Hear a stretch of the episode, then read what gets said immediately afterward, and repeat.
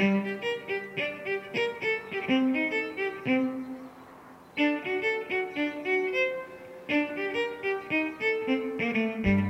NPR Music, this is Alt Latino. I'm Felix Contreras. As we continue our run of special programs in honor of Latino Heritage Month, this week we're going to hear from two Latina literary icons. Isabel Allende and Sandra Cisneros loom large over the literary landscape. In fact, their respective careers have a lot of parallels. They both published their first novels around the same time. Isabel Allende's House of Spirits was published here in the United States in 1982, and Sandra Cisneros published House on Mango Street in 1983. They are both outspoken about women's rights and social justice issues, and they are both adamant about writing what they know. In Isabel Allende's case, it's about life and love and death and being an immigrant here in the U.S. from her native Chile, while Sandra Cisneros' books touch on many of the same themes, but they are written from the perspective of a native of Chicago and all the trappings of a bicultural life. Yet their writing styles are distinct. Their subject matters don't often have much in common, and Isabel Allende writes in Spanish then has her novels translated to English and many other languages, while Sandra Cisneros is the other way around. Her books have been translated into Spanish and other languages. What they do have in common is a vast fan base, and most likely there are a lot of folks who claim both as their favorites. Now, the reason for the interviews are new books. Sandra Cisneros has just published a new work of fiction. It's called Martita I Remember, or Martita Te Recuerdo. And Isabel Allende has recently published her memoirs, again, and it's called The Soul of a Woman. And she also has new fiction coming at the start of 2022 that will be called Violeta. Long, rambling conversations with writers. What's not to like about that? First up, Isabel Allende. Okay, one quick note before we jump into this. This conversation is part of a collaboration between NPR and the Library of Congress National Book Festival. For more information about the festival, visit loc.gov slash bookfest. Isabel Allende, it's an extreme honor and a pleasure to have you on Alt Latino. Welcome to Alt Latino. Thank you so much for having me. It's my pleasure and my honor. okay. The first question I have is like, how do you tell your own story after writing so many others? Well, it's very different to write fiction than to write a memoir. And uh, there's some connection, though, in my case, because I lie all the time. So fiction is a bunch of lies. And when I tell my own life, I don't even know what's true and what I've made up. But it doesn't matter. I have the right to create my own legend, don't I? So, so for me, it's easy to tell my life because it also has been a life of ups and downs, of great uh, sorrow and also success, uh, of displacement. So I have been always a foreigner, a, a political refugee, um, an immigrant, and uh, that gives me a, um, how could i say it? Th- that gives me the ability to look at myself and my life as if i was a spectator. I can look at it from a certain distance and that helps. I want to talk a little bit about the muse or inspiration and where you get inspiration for, for the stories that you tell in your book. I think that I keep repeating certain themes that are like obsessions.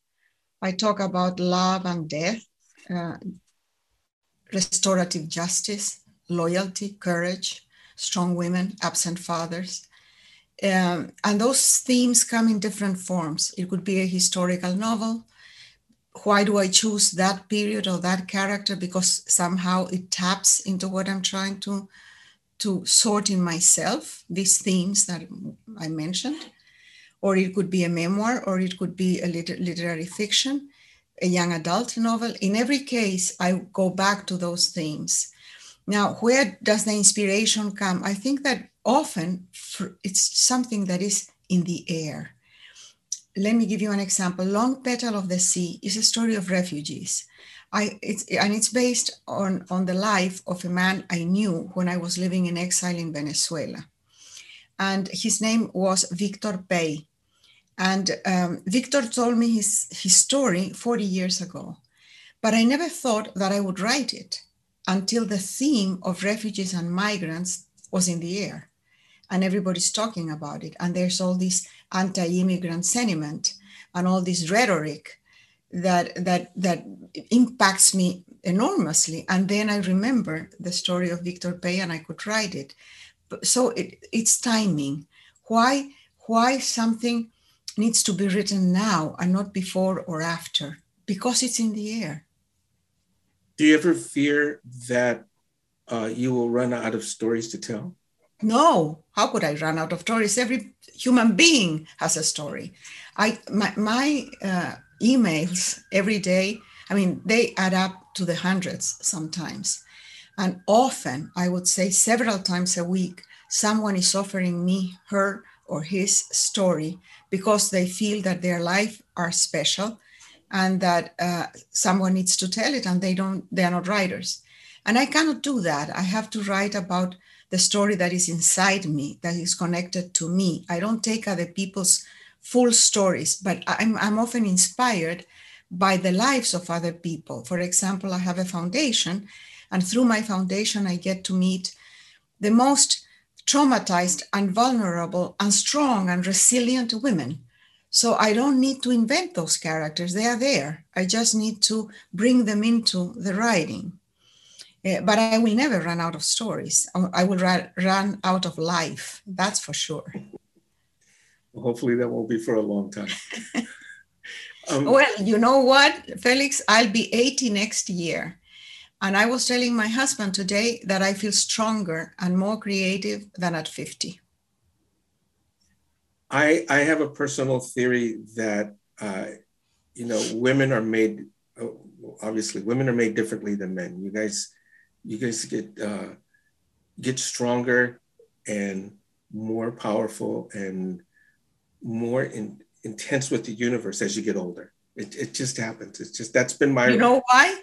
Because when we get older, we push men out of the way. we don't need them anymore. okay, I, I, will add that to my theory. Okay. well, I do remember reading a quote from you that you like when you write when you try to write about a romantic theme in your book, you like to kill Liz. I, I kill him somewhere around page 112. Because I soon I can't find I find I can't stand the guy. yeah, I, I always have that when I start the book, I have that ah, that's such an attractive hero, male hero, you know. He's dark, he's intense, he's idealistic, he has long black hair. And then by very soon, you can't stand the guy. He's a jerk.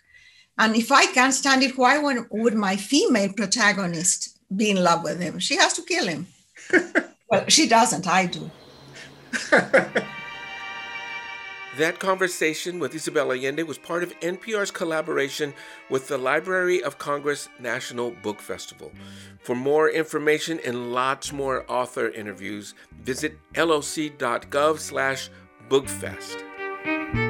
You are listening to Alt Latino. I'm Felix Contreras, and we're talking to two Latina literary icons this week. We'll hear from Sandra Cisneros in a bit, but right now, more from Isabel Allende. I want to go back to your foundation because you mentioned your foundation, the Isabel Allende Foundation, and it's something that I read that really touched me.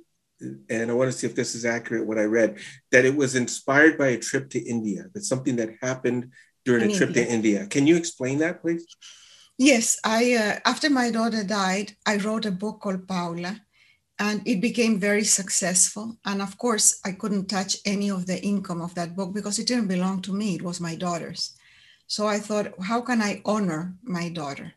But I didn't know. I, I, I, was thinking of a park. I was thinking of different things. And then I did a trip to India. And in a rural, rural trip in, a, in Rajasthan, far away from everything, very hot, uh, we had hired a driver. And the, the car got very hot. So he stopped to cool the engine. And my friend Tabra and I um, saw a bunch of a, group of a small group of women near a tree. We walked to the women, and you know, women connect. We didn't have a language in common, but we started touching each other, and we had bought a lot of silver bracelets in, in a market and we gave them the bracelets. They were very, very poor. And um, they had some children around. And then when we were leaving, one of the women give, gave me this little parcel of rags. And I thought she was trying to give me something for the bracelets. And I said, no, no, it's not necessary. And I tried to give it back, but she wouldn't take it back. So I opened these rags, and inside was a newborn baby. I don't think the baby was more than a day old. It still had the umbilical cord. It smelled of, of ashes and feces. And I mean, so little, so dark, so vulnerable. It was just a little, little creature. So I, I kissed the baby, blessed the baby, and tried to give it back, and she wouldn't take it. And in that moment, the driver came running and took the baby from my arms and pushed it in the arms of another woman and, and dragged me to the car. And we had already started the car and we were driving away. When I reacted, I was so shocked. And I said, Why would that woman want to give me the baby? And the driver said, It was a girl. Who wants a girl? And that was what what triggered the idea of the foundation. I couldn't help that baby, and to this day, I regret it. And I couldn't help that mother that was so desperate and so poor that she was willing to give away the baby, knowing that the baby would be better with somebody else. But I said, well, maybe through a foundation, I can help other babies like that little girl and other mothers like that one.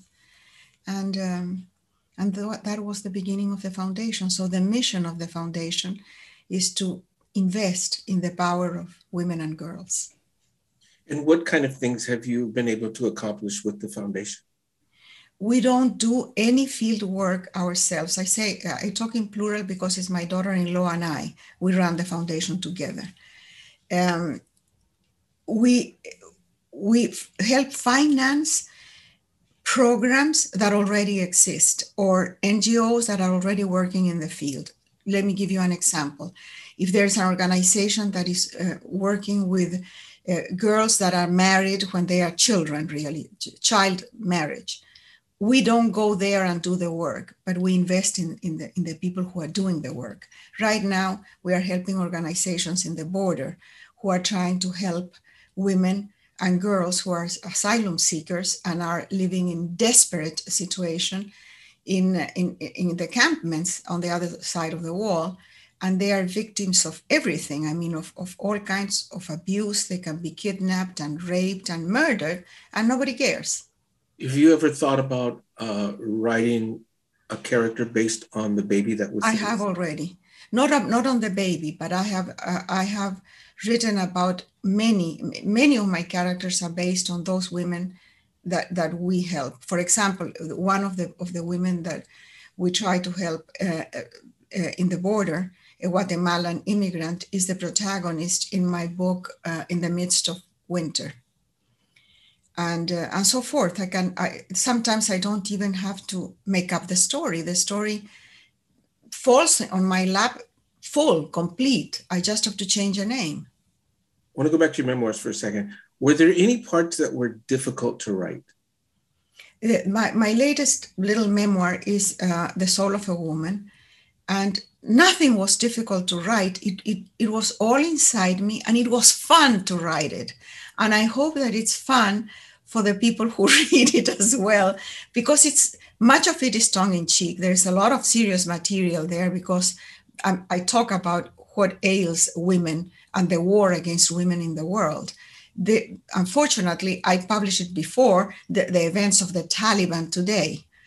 Um, but but this is a, the Taliban is the perfect example of how there is a war against women and how women are the first victims in any conflict.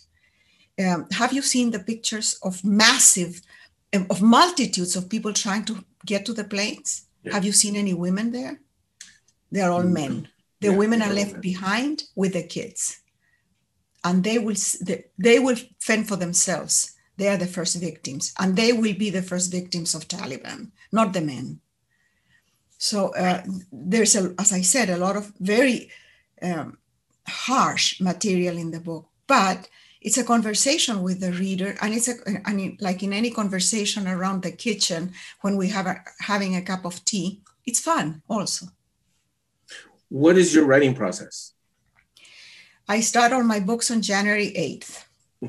and can you imagine January 7th, what it looks like? oh my God, I'm a wreck. But by January 8th, I have freed my calendar and I can uh, really focus on the writing. And everybody around me knows, because I've been doing this for 40 years, that uh, that I'm not available starting January 8th. And then I, I can lock myself away and, and begin a book. Uh, then, of course, I'm pulled to book tours. A lot of stuff happens, but I have the project and it's always in my heart and in my mind. And I try to work every single day for as many hours as possible. When I was younger, that would be 10, 12, sometimes 14 hours a day. Now I can't. Now, six hours and it's not that my brain is tired, my butt is tired. I don't want to be sitting down for so long. Mm-hmm. And before uh, we end this conversation, um, I have to ask you about uh, two of your books, Eva Luna and then the stories of Eva Luna. Mm-hmm. Um, the story, those two books in particular, but the stories of Eva Luna are still, I carried that around with me for many, many years, even when as I was traveling, just reading these stories in both English and in Spanish because they were so inspirational. How did that second book come about? Did you is this something that you just set aside like, okay, I wrote this wonderful story about this great storyteller and then left us all wondering, well, what kind of stories was she telling? Exactly. I got a lot of, of letters and, and messages and and people asking, well, where are the stories? I mean, this is a book about a storyteller teller, and there are no stories. It's only her story. I was living in Venezuela when I wrote Eva Luna and uh, many of the of the adventures of Eva Luna, I got them from the newspapers because such a crazy, crazy place. I mean, Latin America is crazy, and but but the, the, all the yellow press, you know, the, the, the equivalent of the National Enquirer and so forth, they published stories that were, of course, made up, but but wonderful. And uh, so when I when I decided, well, I finished Eva Luna and I came to the United States on a book tour. And I fell in lust with a guy that eventually I married. But um, I, I, moved in with him without an invitation, and I didn't have a room of my own. His life was a mess. So I could only, I, I would spend the day sitting in a bench in, a, in a, somewhere or, or in a coffee shop or in the car sometimes.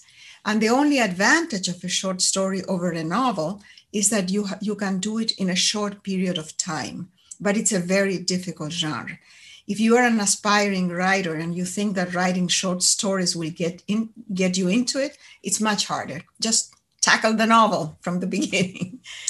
and so those stories are also based, many of them, on newspapers. For example, there's a story of a little boy that is sold for uh, for his organs, and that that that was published and that, that was published in many newspapers and that was something that the catholic church researched. I didn't have to make it up. I read it in the newspapers. I just had to imagine the family of the little boy. There's there's um, I, I don't I don't remember all the stories, but there's another one of the little girl that was uh, buried in the mud in on a landslide in in um, after an earthquake in what in Colombia, that that was the Nevado Ruiz, the, the, the hill that, that sort of the landslide came from that hill, and it, it buried a town. And the image, the icon of this tragedy was a little girl trapped to her chest in the mud, and they, they could bring cameras to film her from all over the world, and they couldn't bring a pump to, to suck the, the, the water and get her out. And she died there. So you, you see the, the world is full of stories and you just have to pay attention. That story about the little boy and the organs still that's that's the one that haunts me oh you can't imagine the slack i got from um, from in the united states because the, the some organization of doctors said that was impossible that no one was buying organs in this in the black market in the united states. Well they are. Yeah. they were. I don't know if they still are very very powerful stories very powerful writing Isabel Allende, thank you so much for taking time to talk to us. Again, it's been an, an honor and a pleasure, and we look forward to many, many more years of uh, reading your work. Thank you. Thank you, Felix. Take care. Thank you very much. Okay, okay. bye. Bye bye. My thanks again to Isabel Allende for sharing her time and her words with us, both on this podcast and in her books. Next up, Sandra Cisneros, a writer who has been a guest on Alt Latino before, so this conversation is more like catching up. Sandra Cisneros, welcome back to Alt Latino. It's always a pleasure to have you here. Thank you so much. It's fun. The last time we had a blast, you remember? Yes, we had a bunch of stuff to talk about, and you talked about serving tamales to the Beatles. Yes, that was my childhood fantasy is that I would marry Paul McCartney and I would serve tamales to the Beatles. I think that was many a young Mexicana's dream. I think that that sounds about right. I love that idea. It was one of my favorite episodes too. and I got to pick the songs. Remember, like you yes. played like the songs from my yeah. life. Okay, remember when I die to play that playlist. I want to hear that. My spirit's going to come around, yank your feet if you don't okay. play. Okay, if I'm if I'm here, then I'm, that will definitely happen. Andale. You heard it here. So, Sandra, you have a new book out. So, tell us about the the the essence of the story.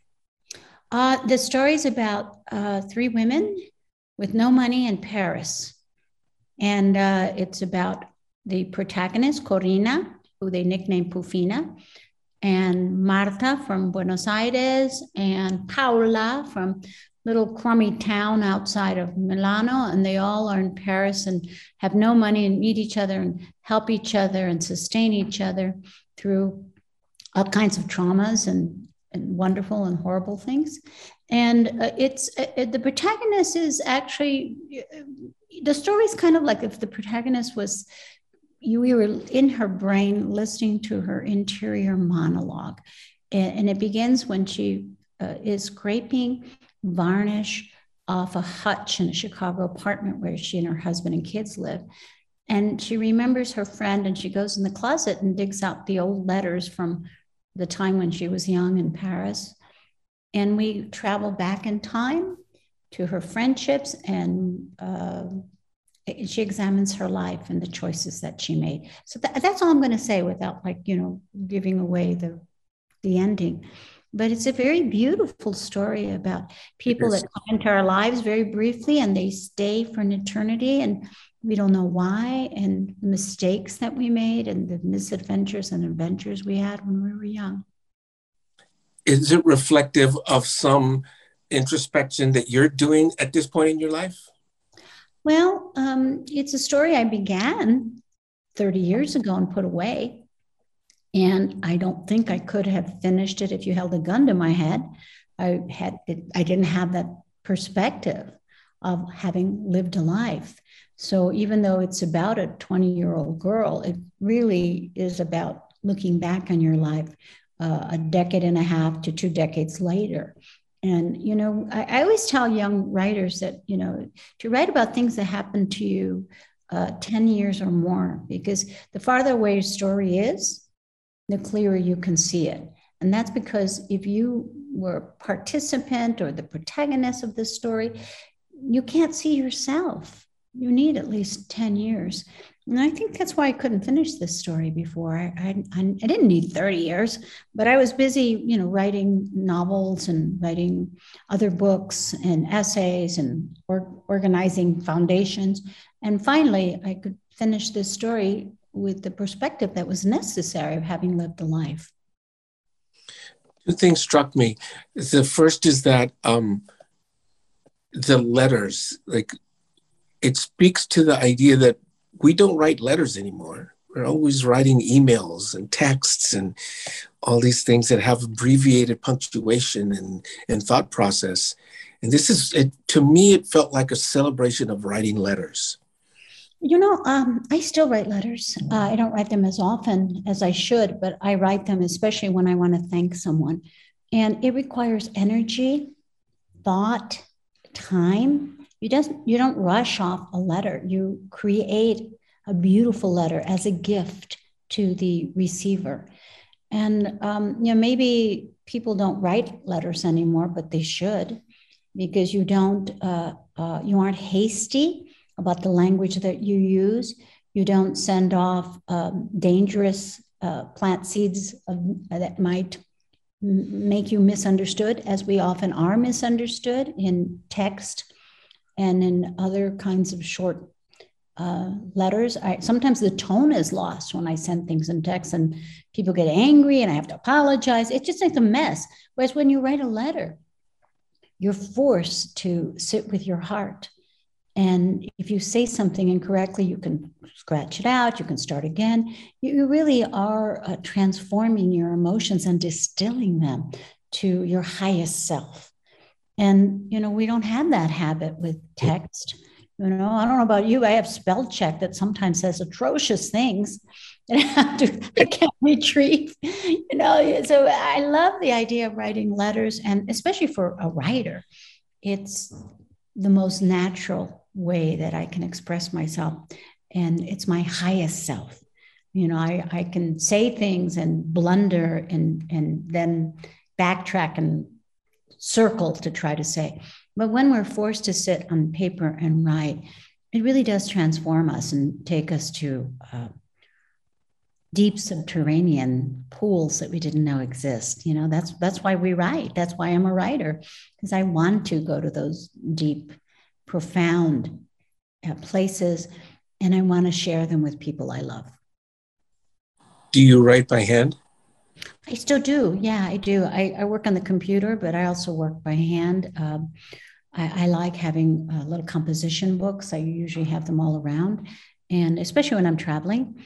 And um, you know, then I transfer it from the page onto my laptop. But I, I work both ways. The other thing that struck me, and um, and that's something we talked a little bit about, is the idea of of looking back on life, and I just I'm just running into a lot of people. Maybe it's just because of my age or our age. You know, that people are looking back. We're in our 60s. We're looking back on on things, like you said, mistakes, high points, all of that stuff. It seems to be a common theme these days, and I don't know if the pandemic brought that on or not. I think I think Felix, you're right. The pandemic was to me a spiritual retreat for all of us. Uh, it forced us to cancel a lot of uh, the noise in our life and to become in a little more reflective. It was almost like going into a monastery or a convent of sorts and really sorting things out in your heart. Um, but I think also our age is one where we're seeing younger people and older people dying and uh, death being so close by with the pandemic that it makes you evaluate what's important you know it makes you evaluate the and make priorities in your life. So i i have found as much as this time has been so painful uh, that it's also been very sacred. And mm-hmm. i think that the painful times in my life have been sacred moments when uh, a, a part of you dies and hopefully another part of you gets reborn. And i think we're in that as a collective community you know a, a death of of maybe some careless uh, practices and a transformation for us to one realize that we're responsible for others and they're responsible for us. We're responsible for animals and we're responsible for the planet. And if we don't take care of them they can't take care of us. Guess what? And so you know that kind of interconnectedness which uh, religions teach us is absolute. We're, we're seeing that happen now with the planet. So I, I feel for those of us who are um, in our 60s, are, we're especially taking a look at our life and uh, making sense of our mistakes. So much from our mistakes. I think I learn more from my mistakes than I do from my successes. The curious thing for me personally was that um, I, my dad just turned 92.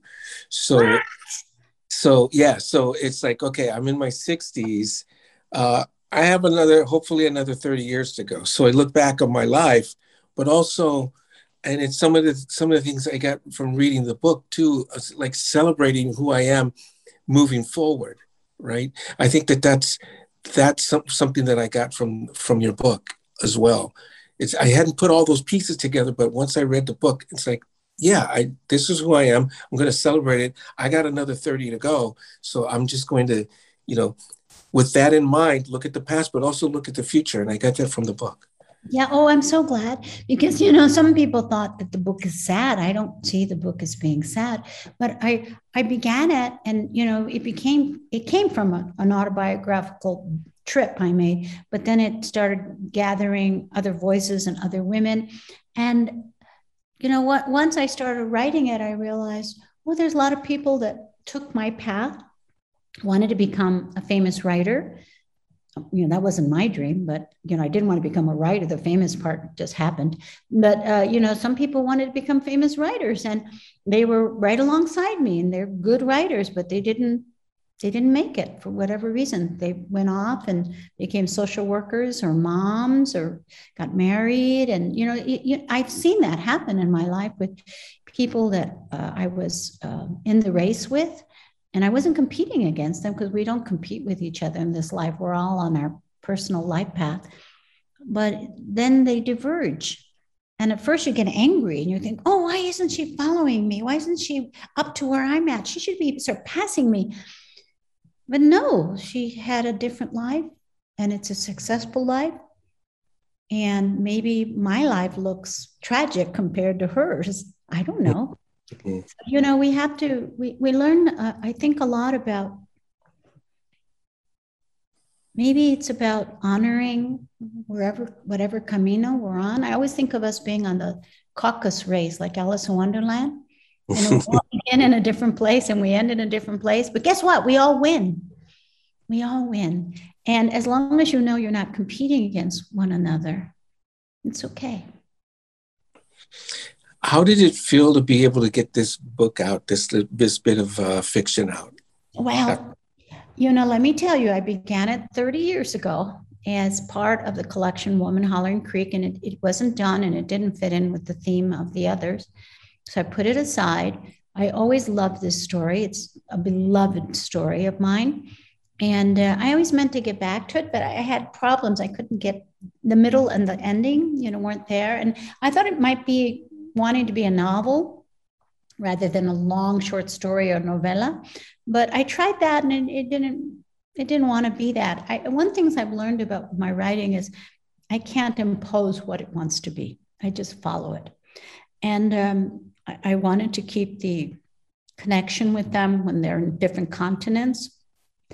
And um, then the ending came, you know, re- more recently, and uh, I believe it's because that you know that that uh, long view that one has when you're in your 60s, even though my protagonist is not in her 60s, she's at the end of her 30s or in her early 40s, but you need that long view to make sense of your life.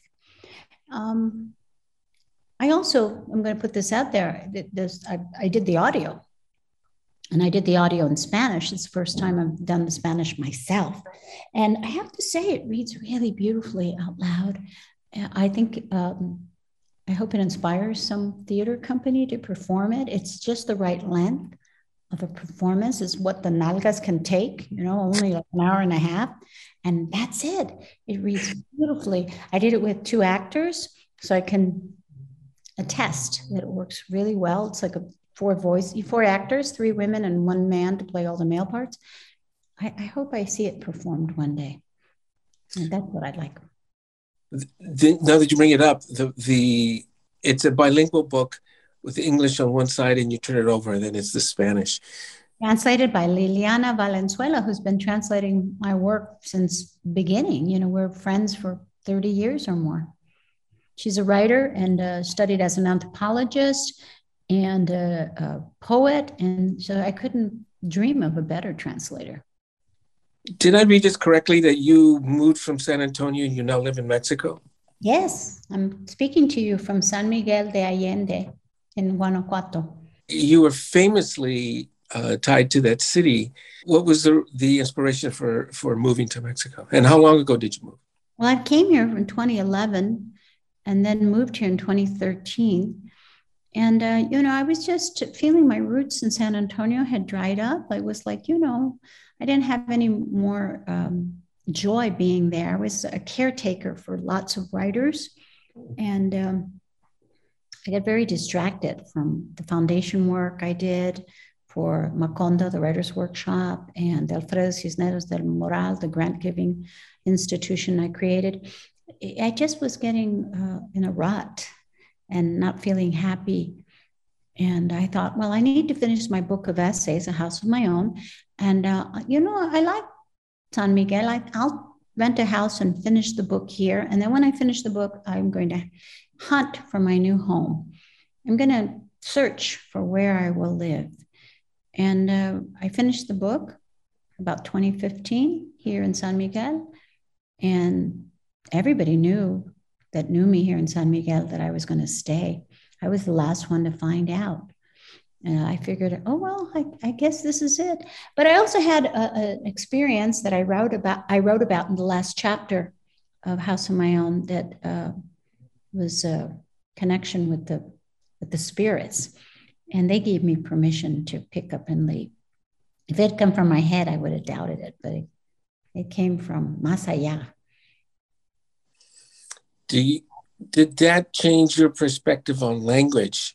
uh, being immersed in Spanish? Did it is that did it, for, for example did it help you with the the reading out the book on tape or the audio well, book? Yes, it did. You know, because uh, well, first I had there's that joke that Cantinflas, who lived here, used to make. He said that he couldn't live in San Miguel porque no hablo inglés. That was his joke because English is spoken so much here. There's so many expats. So yes, I am immersed in Spanish, but I'm also immersed in English, and that's what I like both. And having both languages helped me um, to be brave enough to perform my work in Spanish, but I still had to practice. You hear that puppy barking in the background? Yes. I practiced so much that, that my cook started calling her the name, the nickname of my protagonist. So that's Pufina barking in the background. this is uh, just meant to be a very short uh, catch up to you, you know, to talk about your book, but also to catch up and and because you have so many fans here and so many people who follow you uh, and all the work that you do, like you said, all the um, the nonprofit and and the the uh, the work that you do on the side, said a lot of people are interested in just catching up to you and hearing you see what's up with your life and the idea and the fact that you know you moved to Mexico, but you're still putting out you know great literature. You're still putting out books. Uh, it's it's always a pleasure to just catch up to you and find out what's going on. So, thank you so much. Thank you, Felix, for this opportunity. And I just want to uh, say how much I appreciate your, your talking to you, being on your show. Uh, siempre me siento a gusto. You know, that's rare that you could feel so at home. So thank you and your team for having me. Thank you very much, Sandra Cisneros, and uh, look forward to having you back again. In person, right? Yeah, maybe maybe we all go down to San Miguel Allende to do it there. Nele, come over here. I welcome you. That would be fun. Thanks again so much to both Sandra Cisneros and Isabel Allende for joining me here on Alt Latino. Martita, I Remember You is the name of Sandra Cisneros' newest novel, 2022 will see Violeta from Isabel Allende, while her latest memoir, called The Soul of a Woman, is out right now. As always, thank you so much for listening to Alt Latino from NPR Music. And let me remind you that we are in the midst of a Hispanic Heritage Month celebration with a takeover of the Tiny Desk concert series. We call it El Tiny. 10 performances from 8 different countries and cultures. Check out each performance at npr.org/music and also on the NPR YouTube channel. We also have a ton of stuff on Instagram, live interviews, some shorter reels, stories. Check us out on the NPR Music Instagram. As always, thank you so much for listening. I'm Felix Contreras. Be safe, vax up. The music this week is supplied by David Schulman and Quiet Life Motel.